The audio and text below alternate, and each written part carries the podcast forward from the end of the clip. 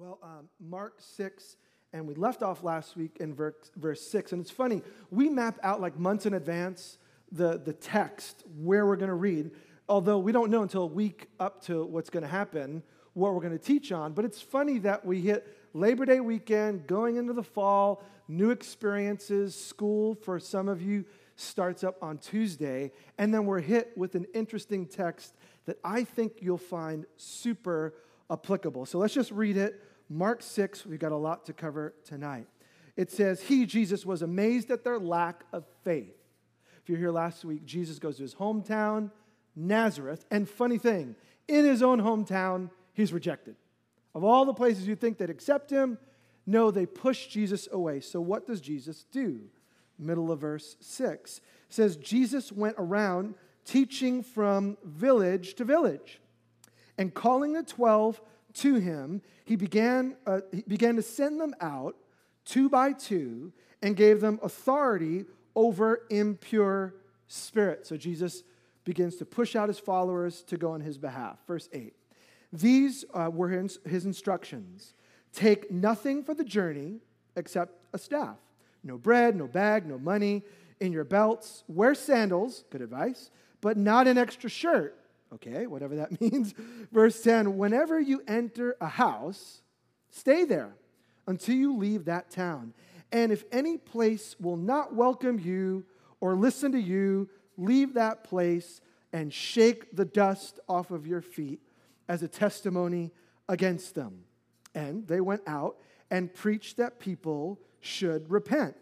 They drove out many demons and anointed many sick people with oil and heal them. So Jesus is going out. Let's just look at this. We're going to cover a lot more, but what we're going to see is tonight, Jesus sends some people out and something huge and glorious happens. As a matter of fact, before we look at these verses more carefully, just jump down. Jump down to verse 30, because the story actually ends, not the next verse, but it ends in verse 30. You got it? It says the apostles, for, so first it was the 12, but now he calls them apostles. They gathered around Jesus and reported to him all that they had done and taught. So tonight, we're going to see the encounter. Jesus takes 12, sends them out. Verse 30 says, they eventually come back and they report, and it's glorious. Everything Jesus said would happen happens. Now, there's a weird twist in the middle that we're going to get to. But before we do that, let's go back to verse 6 and let's just, let's just tease it out a bit. It says Jesus went around teaching from village to village. So he's kicked out in one spot, and what does he do? He's not down and out. Where Jesus is rejected, he just goes on to the next town, which is going to come into play on what he tells his disciples to do. Verse 7 calling the 12, not the 37, not the 100. Jesus says, 12 of you. Now, for us, no big deal. For those listening, this is a huge deal uh, because the 12 was symbolic. If you're a Jew, the 12 represents the 12 tribes that make up this family that's going to bless the world. If you're new to the Bible, need to know this early on. God says to Abram, Trust me, and I'm going to use you in big ways. And Abram trusts God. And God says, Because you trust me, I'm going to take your family, which turns out to be 12 sons. I'm going to bless the whole world. When you and I obey, you never know what God will do. You just never know. So, thousands of years before Jesus, one man obeys, and God does it. He takes the 12 sons of Abram and he creates this huge nation that's set apart to bless the world. We talk about that a lot here. But we need to know this what Jesus is doing is continuing God's plan from the beginning. What's God's plan from the beginning? God's plan is to bless the world through his people. When you think about your life and this coming year, uh, like school starting for many is a reset for parents. You get a few hours if you're a stay-at-home mom get a few hours that you can breathe again once you know tuesday comes and send your kids off to school. But god's design is always about the world. He cares about more than just us. God's plan is to bless the world through his people. So jesus he enacts god's plan. The nation of israel was supposed to be the blessing but we know because we've read the, before the Gospels, the end of the Old Testament, they failed. The descendants of these 12 sons and daughters, they failed to live up to what God had intended. But God's plan doesn't fail. So God sends his son, and now he's going to reenact what happened with Abram. Abram had 12 sons, so now Jesus, like the, the father of faith, like Abraham was, Jesus is going to send out how many? 12. And it's not just that these 12 are going to bless the world, these 12 are going to be the representatives. And now you and I, if we're looking at this as followers of Jesus, we're just an extension of these original 12. So he sends out the 12, and he began to send them out two by two and gave them authority. Why two by two? Well, one is protection. They're going out as his representatives. Did they like Jesus? No. As a matter of fact, where Jesus goes, if you've been in the study, he's misunderstood. So he sends them out two by two, but also in Jewish thinking and teaching in the law, if something's going to be verified, like they had no hard evidence, they had no videotape, you couldn't take a picture and email it out. Um, if you're going to verify that a miracle happened, it required how many witnesses? At least two, two or three witnesses. So Jesus sends his disciples out. He says, 12. Everything I've been saying, go teach people. And that's what rabbis did. That's what teachers did. They went, but they could only hit a few towns. So Jesus' plan blessed the world through his followers. He kicks out the 12 and says, All right, you're my representatives. Everything I've been doing, you, go, you just go do it. And that's exactly what happens. They go out two by two. It says he gave them authority over impure spirits. Jesus isn't just talking about a better way of life, Jesus is actually setting people free. And people didn't like what Jesus had to say, but they couldn't deny. Demonized man is sane. Woman sick, no one can heal her.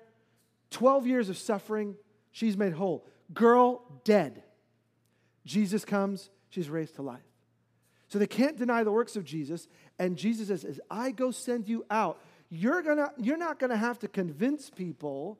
Speak my words, do what I've been doing. Share, serve, and in your doing and sharing, I'll convince people. And so they go. And then he gives them instructions, verse 8. What are the instructions? Take nothing for you for the journey except a staff. Everyone needs one of those, right? Don't you go out? You're in, you're in Hillsboro. Don't you take your walking stick? Weird. Like, you know, well, I mean, they had like a stick because they're going from village to village. Like, they're in the wild. They're in no man's land. So you use a stick to beat up the animals trying to kill you. Not that we're anti beating, we're not animal beaters, but if someone's coming to eat me, I'm going to hit it first, personally. That's just my own prerogative. So, so a staff's good to, to help you, but more than that, it's a picture. Again, Jesus is this great leader. Like Abram, he's the father of faith. Jesus, the author of our faith. And like Moses, the people of God went out with a leader who had a staff. What Jesus says in verses 8 and following is an almost exact quote of what happened on the biggest day in the Jewish history, and that was the Exodus. Uh, some of you know the story. God's people were in slavery, the 12 tribes, they're in slavery in Egypt, and they cry out, God, save us. God sends Moses to be the spokesperson to set the people free. So, what Jesus says to the 12, this is very interesting. He says, It's like the Exodus all over again. People in all these villages, they're in bondage, they're in slavery. Now, Jesus, like a Moses, comes out with the staff and he says, I'm sending you to set people free. That's why we get this vague reference to don't take any bread, don't take any money, don't take any bag, wear sandals. On the day of the Exodus, God's people, God said to them, There's no time to waste. Now's the time. Get out and go. And so Jesus is implying here, if you're reading this and you're a Jew, you kind of get this. On the day of God's salvation, there's no time to waste. This is not a time to strategize and sit in the corner and, and figure it out. When God says go, what do you do? You go. So when God says to the people, I'm going to rescue, you need to get out and be a part of the rescue plan. So Moses tells the leaders, when, when, when it's time, all of you go. And so now, in the same way, Jesus is sending them out. Wear sandals, not an extra shirt. The whole thing is there's urgency. So, verse 10, same thing. When you enter a house, stay there until you leave that town. This is not the time for look, to look for the best hotel. You know, now I must admit, I go against this command all the time. When I'm traveling out, I'm looking, you know, what's the best deal, and I want the best hotel room for the lowest price. I'm cheap that way. But, but Jesus is saying the task is so urgent, just count on hospitality. And in the Middle East, that's how they lived. There were no hotels, there were no places to stay. When anyone traveled, you went to the center of a town or village, and when it was late at night, you got your bags and you kind of laid at the center of town counting on the fact in their culture, no one's homeless. So people would be looking. If there's someone at the center of the village, you invite them in, you feed them, you care for them. And Jesus is saying, time is short. You got to get out there. Trust me.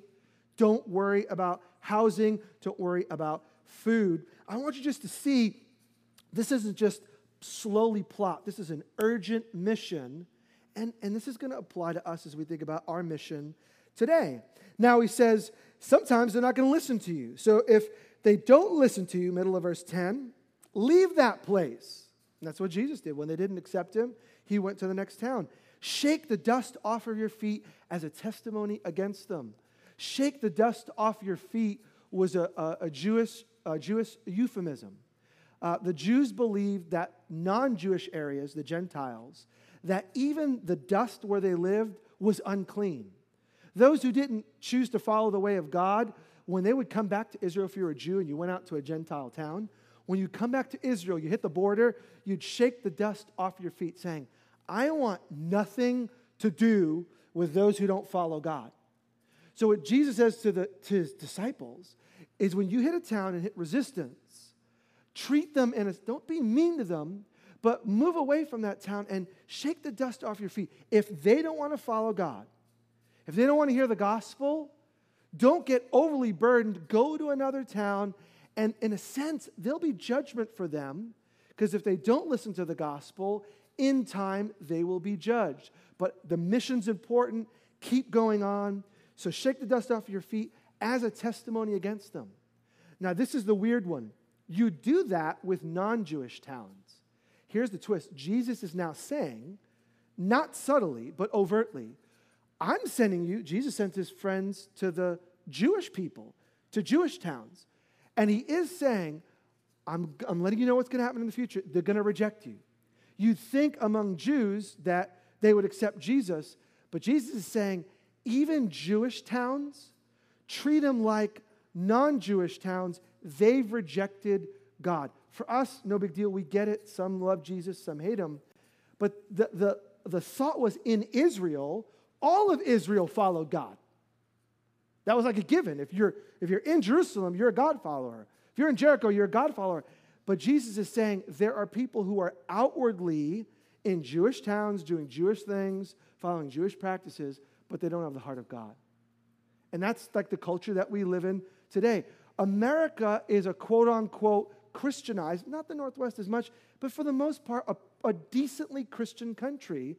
And Jesus is saying, like he says to them, just because you live in a Christianized town or go to a church or follow a few Christian traditions does not mean that your heart is bent towards God. It doesn't. So when you hit someone who's resistant to Jesus, to the gospel, keep going. Don't be discouraged. Shake the dust off of your feet. And when you go out, verse 12, what do you do? He says, You should preach that people should repent. Speak up. Jesus was a teacher. He teaches the way of God. And so, what do his followers do? You, they repeat what Jesus has been saying. And this is what it means to be, uh, in modern day for us, a, a disciple of Jesus, a Jesus follower. What's our mission as we go into a new school year, as we hit the fall, as we think about our neighbors and, and what the next year is planned out for us? We're to be a people who are to say what Jesus says. So, preach what? Preach that they should repent. Tell people that the way that they're living is not in alignment with God's design and that there should be a change of mind, a change of thinking, a change of life, a change of behavior. Uh, things are not the way they should be. And so, part of our mission as Jesus followers is to lovingly help people know there's a better way. And there's a better leader, and his name is Jesus. And we're on the way, and we're following him, and we're to invite people to have that transformation pray that people or preach that people should repent. So, what do they do? Verse 13 they drove out many demons and anointed many sick people with oil, and they healed them. So, all the things that Jesus is doing, the disciples are doing. And this is the pattern of life. As followers of Jesus, we're not making up our mission. We're following in the footsteps of 2,000 years of Jesus followers.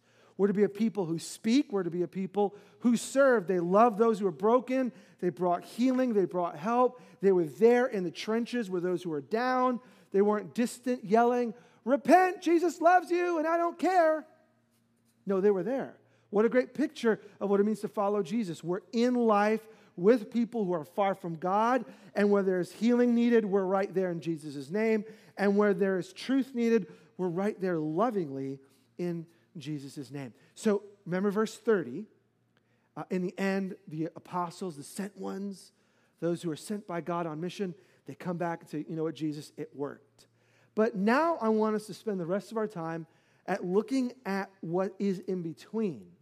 Because what Mark does here, he's done before, uh, he puts two stories together. So for some reason, Mark doesn't end this with they went out and then the next verse they came back, but rather Mark weaves in a totally seemingly unrelated story to the first one and he smashes them together on purpose.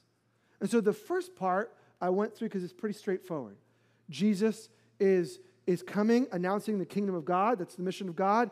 Here's what God is like. Jesus embodies it all. He says, Come follow me. We get that. But what happens when Jesus comes announcing this message and when he sends out his disciples? Look at verse 14. It says, King Herod heard about this, for Jesus' name had become well known. And some were saying John the Baptist had been raised from the dead, and that's why this, uh, that, and that is why miraculous powers are, are at work in him. So there's all sorts of ideas of who Jesus is. King Herod, who gets introduced to the story, thinks it could be John the Baptist raised from the dead.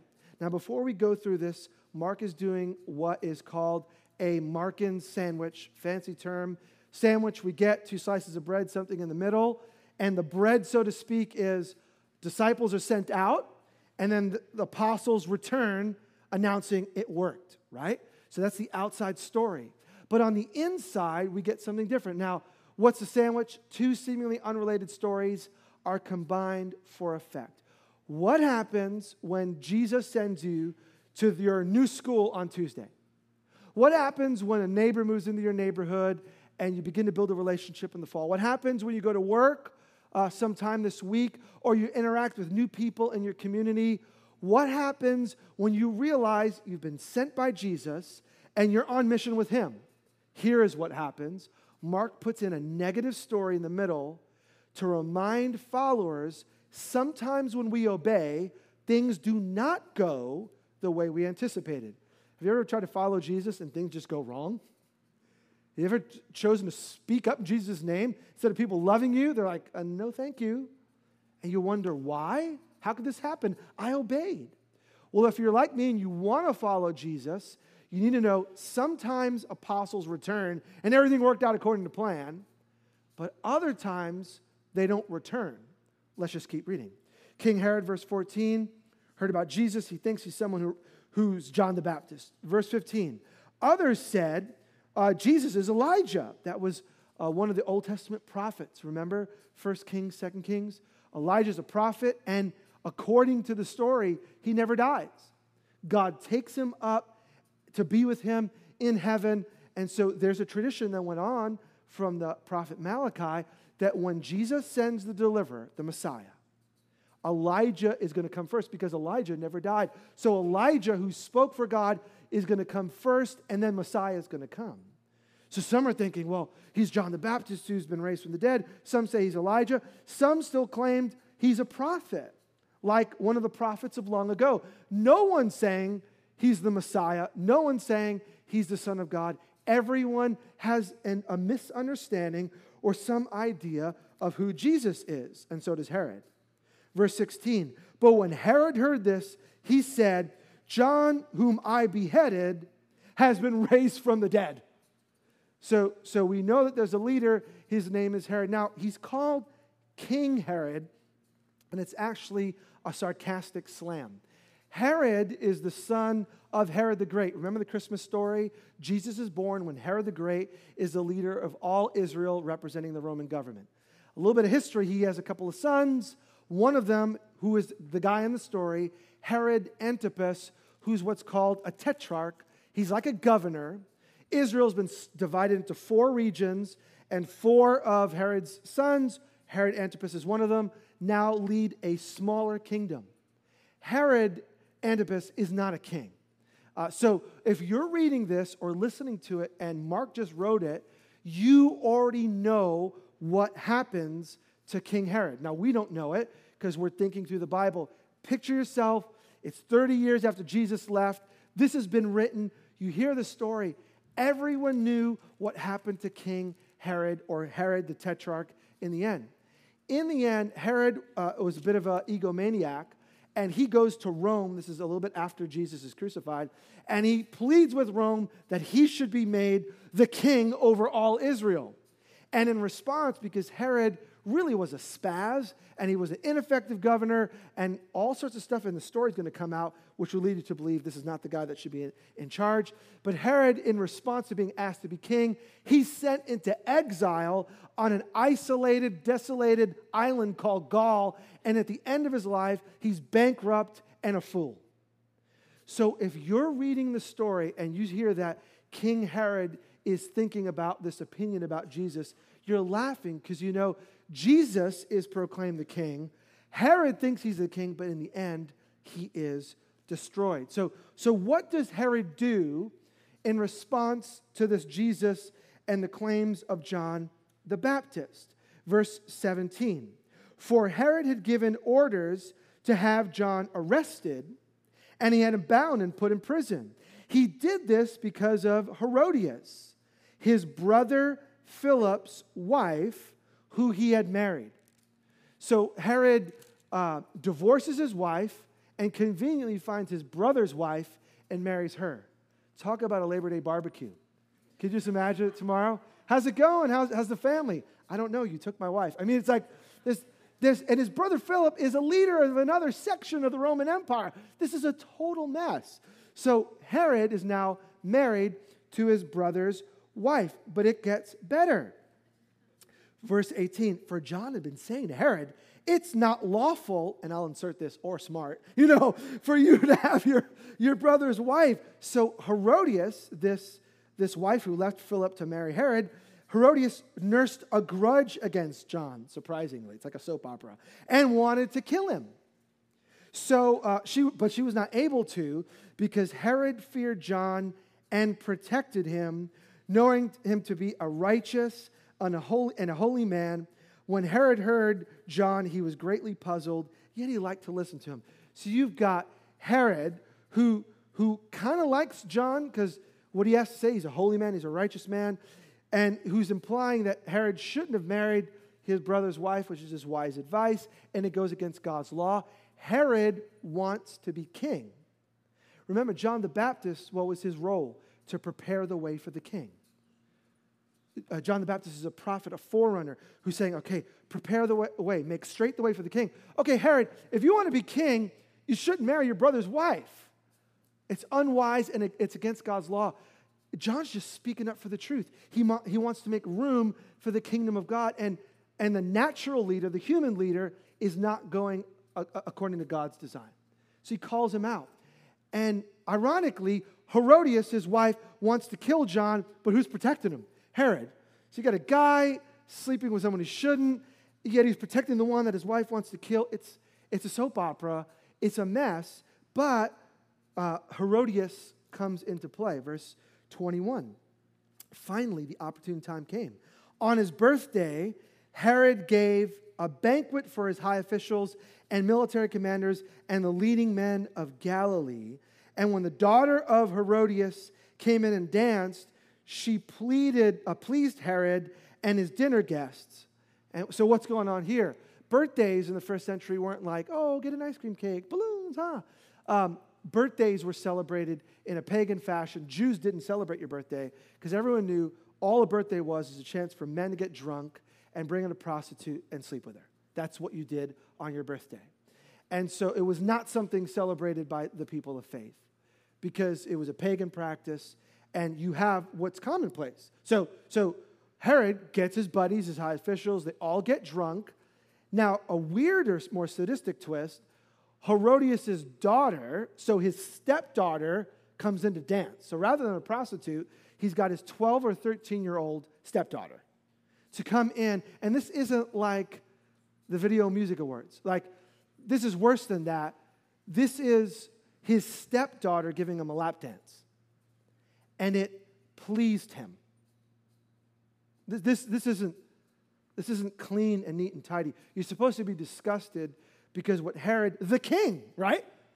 There's two kingdoms. There's the kingdom of God being announced by John, being brought in by Jesus and his followers, opposed to another kingdom that allows for a stepdad to be pleased with his stepdaughter's erotic dance. And at the same time, this dance is a plot. Why is his stepdaughter dancing? Because Herodias, his own wife, is going to use it to get back at John the Baptist. So the king said to the girl, look at verse 22 Ask me for anything you want, and I'll give it to you. Like he's the king. How much does Herod have to give? Nothing. he's just a governor. He can't, he can't give anything away. So, verse 23 and he promised her on oath, Whatever you ask me, I'll give it to you up to half my kingdom, which is nothing. So, you got a drunk dad telling his stepdaughter, Oh, you're so excitable. I'll give you half of the kingdom's goods, which is not even in his power to do. So, what you want to get here is, is if you're listening in the first century, to see the contrast of the kingdoms. The kingdom of this world is sick, the kingdom of God is beautiful and life giving. And so he promises her, I'll give you half of whatever you want. So, verse 24, she went out and said to her, Mom, what shall I ask for? The head of John the Baptist, she answered. So, the mom is playing this the whole way. I'm going to send my daughter, I'm going to trick my husband, and I'm going to get back at this guy. At once, the girl hurried into the king with the request I want you to give me right now the head of John the Baptist on a platter. And the king was greatly distressed. He's a drunk, sick man. But he comes to his senses. Because, but because of the oaths and his dinner guests, he did not want to refuse her. So he immediately went, sent an executioner with orders to bring John's head. And the man went, beheaded John in the prison, and brought back his head on a platter. So you have the end of this birthday party with a man, I'm assuming, grossly put on a platter. John the Baptist has been killed. Uh, so the man went, beheaded John in prison, brought him with his head on a platter. He presented it to the girl. She gave it to her mom. And on hearing this, John's disciples came and took his body and laid it in a tomb. So what we have here is a contrast. Two stories, Mark puts them together. Jesus sends out 12, they come back rejoicing. But in the middle of it, we see the story of a man who is murdered for his faith. Now, why the contrast? And what, what's Mark trying to do? And what are we supposed to get out of a weird, twisted sandwich like this? It's not what you're expecting. And that's what Mark's trying to do. He's trying to remind us and hint towards what is to come. In Mark chapter 8, we're going to see in a few weeks, Jesus is going to say, if anyone's going to follow me, he must take up his cross, deny himself, take up his cross, and follow me. Whoever tries to gain their life is going to lose it. Whoever gives his life for my sake in the kingdom is going to find it. What does it benefit you if you gain the whole world and lose your own soul? Jesus is going to announce what it takes to really follow him in a couple of chapters. But Mark is throwing in a little bit of a hint before he gets to that. You know, in chapter 15, he, Jesus is going to go to the cross and Jesus is going to pay the ultimate sacrifice. But we get our first taste. What is happening to John the Baptist is going to happen to Jesus. That's what Mark wants us to know. And so remember, Nazareth rejected him. And they said, We don't believe in you. But Mark, by telling us the story of John the Baptist, is hinting. In some cities, they're going to say, We don't want you, but ultimately, they're going to want Jesus killed. So, what happens to John is going to happen to Jesus. But put it forward. Why does he tell us? Why do we need to know this? Because Mark wants the followers of Jesus in Rome, remember, he's writing to a persecuted group of people. He wants them to know that what happened to Jesus can happen to them. And that is the reality of when we talk about living as followers of Jesus, living out the mission of Jesus, we need to remind ourselves what happens to John did happen to Jesus. What happens to John and Jesus does sometimes happen to his followers. And this isn't, this isn't exciting on a Labor Day weekend. I want a Labor Day pep talk. But the reality is the text speaks about something that's dark. Now, you say, well, Jose, that, that's then, this is now. Do you know that right now around the world there are about 100 million people, one not for profit, did a, a, solid estimate, about 100 million uh, Christians are persecuted for their faith. But 100 million of our brothers and sisters are. Now, why does John give us this dark story? He does it to give us both sides. Some people are persecuted. In this case, one dies, but right after it, he says, but 12 return rejoicing. You see the difference? He doesn't just give us a somber story about everyone who goes dies, but no, one died, but 12 returned, rejoicing that God had used them and they were to live out the mission for another day. But we do need to remember in the middle of maybe our victory is that there are people who are suffering for the faith right now. Uh, there are people dying for the faith right now. Another not for, uh, not, not for profit did these estimates. In the last 2,000 years, some, it's an estimate, but a good one, some 70 million people, brothers and sisters, have died for their faith in Jesus since Jesus died and rose again. 70 million.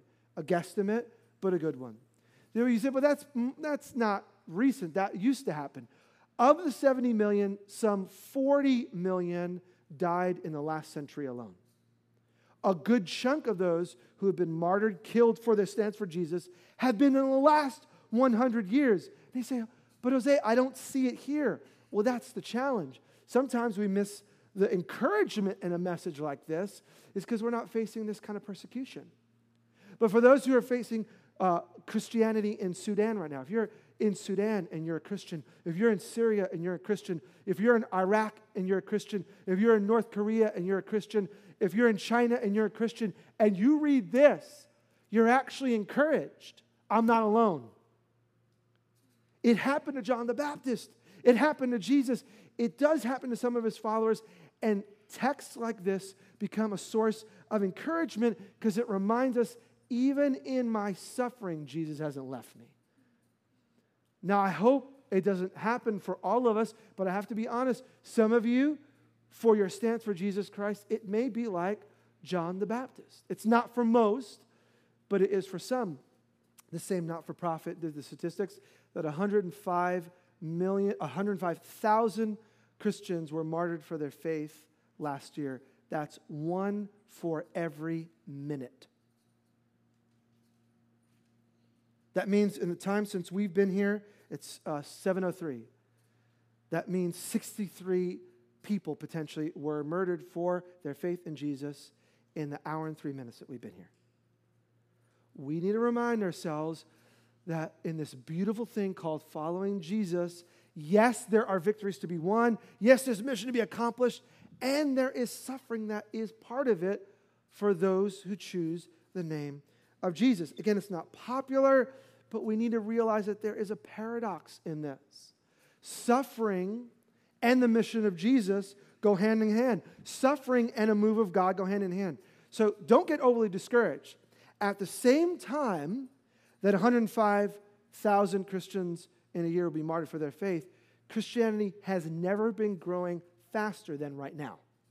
So here's the good news. At the same time where there is greater persecution, and here's the irony in the places where there is the most severe persecution for the faith, the church is growing the fastest. So we see it in this encounter. While Jesus sends out his 12, some, like John the Baptist, will suffer for the faith, will be persecuted, killed for the faith, but at the same time, in the mix of it all, God is on the move. So if you're praying for a move of God in our land, watch out for what you're praying for because it will require some of us to stand up and be counted for faith in Jesus.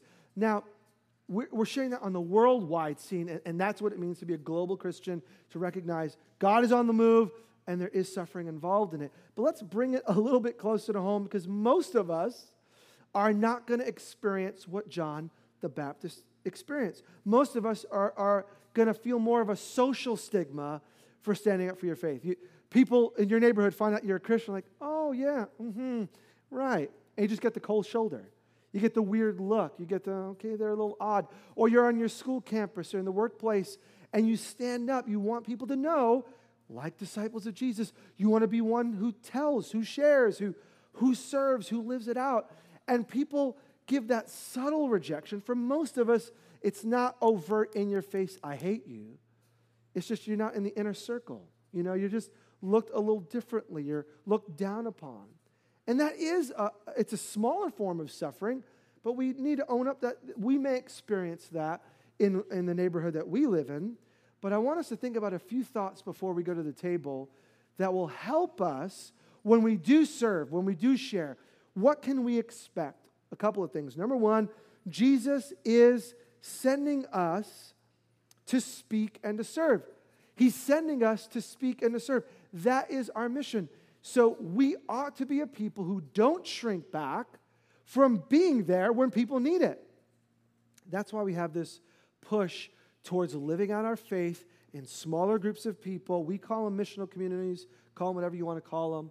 We believe that we don't just serve the city in coming to a room like this and hundreds of people and music, but rather we're best fit to serve the city by getting together in smaller groups and hearing what's going on in our neighborhood or whatever passion that stirs up within your group and doing something about it. Jesus sent his disciples not 12 by 12, but what? Two by two. So there's something beautiful about getting together with a couple of people, maybe within your missional community, maybe in a smaller context, maybe in a slightly larger context, and saying, okay, what does it mean for us to serve? And what does it mean for us to share? And we need to find the balance of the two. I don't think it's enough to say, let's just do good in the name of Jesus and expect people to know who Jesus is. I don't think it's enough to clear a space and create a garden and hope that people will know that Jesus is the Savior of the world. I think it's important that we do those things. Don't, I mean, hear me correctly. It's important that we love people indeed. Would you agree?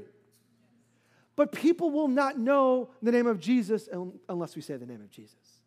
So his disciples were to proclaim the gospel, saying, God is love, and God loves us so much, he doesn't want to keep us in our mess, but he, he's created a plan of rescue, and that rescue is through repentance. That until you turn to Jesus and say yes and own up for what you've done, say, Jesus, I'm unlike the way you've created me. I've messed up. I'm guilty. I'm sinful.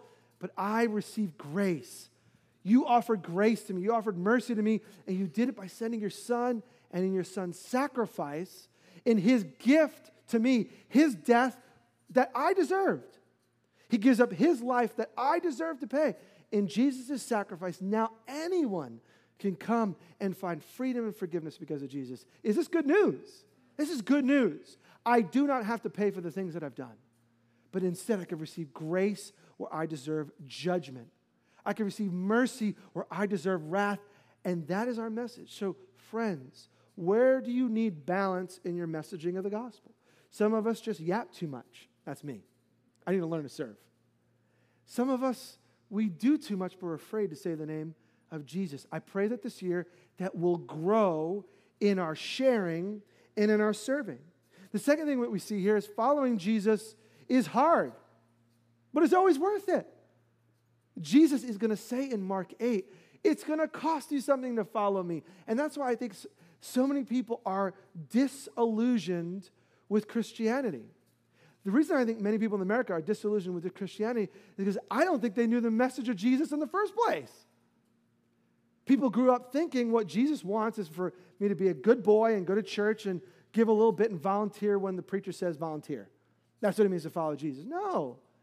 Following Jesus is at times difficult because why? Jesus loves who? The whole world. So he's willing to push us out of our comfort zone and call us to do things that we don't feel equipped to do. That is the way of Jesus. If you choose to follow Jesus, he will wreck your life. Happy Labor Day.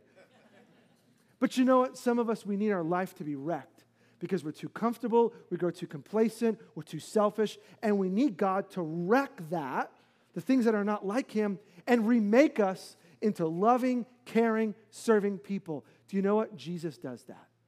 And if you'll allow the Spirit of God to work in your life, you're going to find that the more you follow Jesus, in one sense, the harder it gets. Why? Because I'm unlike Jesus in my own human nature. But Jesus loves me enough to call out my stuff and say, That's unlike me. And you know what? I can rescue you from that. Am I saying it's impossible and it's all down, like follow Jesus and life will be horrible? No way. With the hard stuff, you get life. Following Jesus is an adventure. He takes us to places we never thought about. He opens up doors we never dreamed of. Following Jesus is the best way. But we need to know it's hard and it's worth it. So it's been as following Jesus been hard for you. Let me encourage you, you're not alone. It's not meant to be an easy cakewalk, but rather it requires a cross and a dying to myself and a living to God. I know you're all greatly encouraged right now. Like, dude, lighten up. Give me an ice cream cone. Come on. Like, this is what the text says, and so we're just going to preach the text. The third thing I want us to see, and we'll, we'll bring it to a close, is we need to recapture a sense of urgency. What you see in the moving of these two stories together is it all happens fast.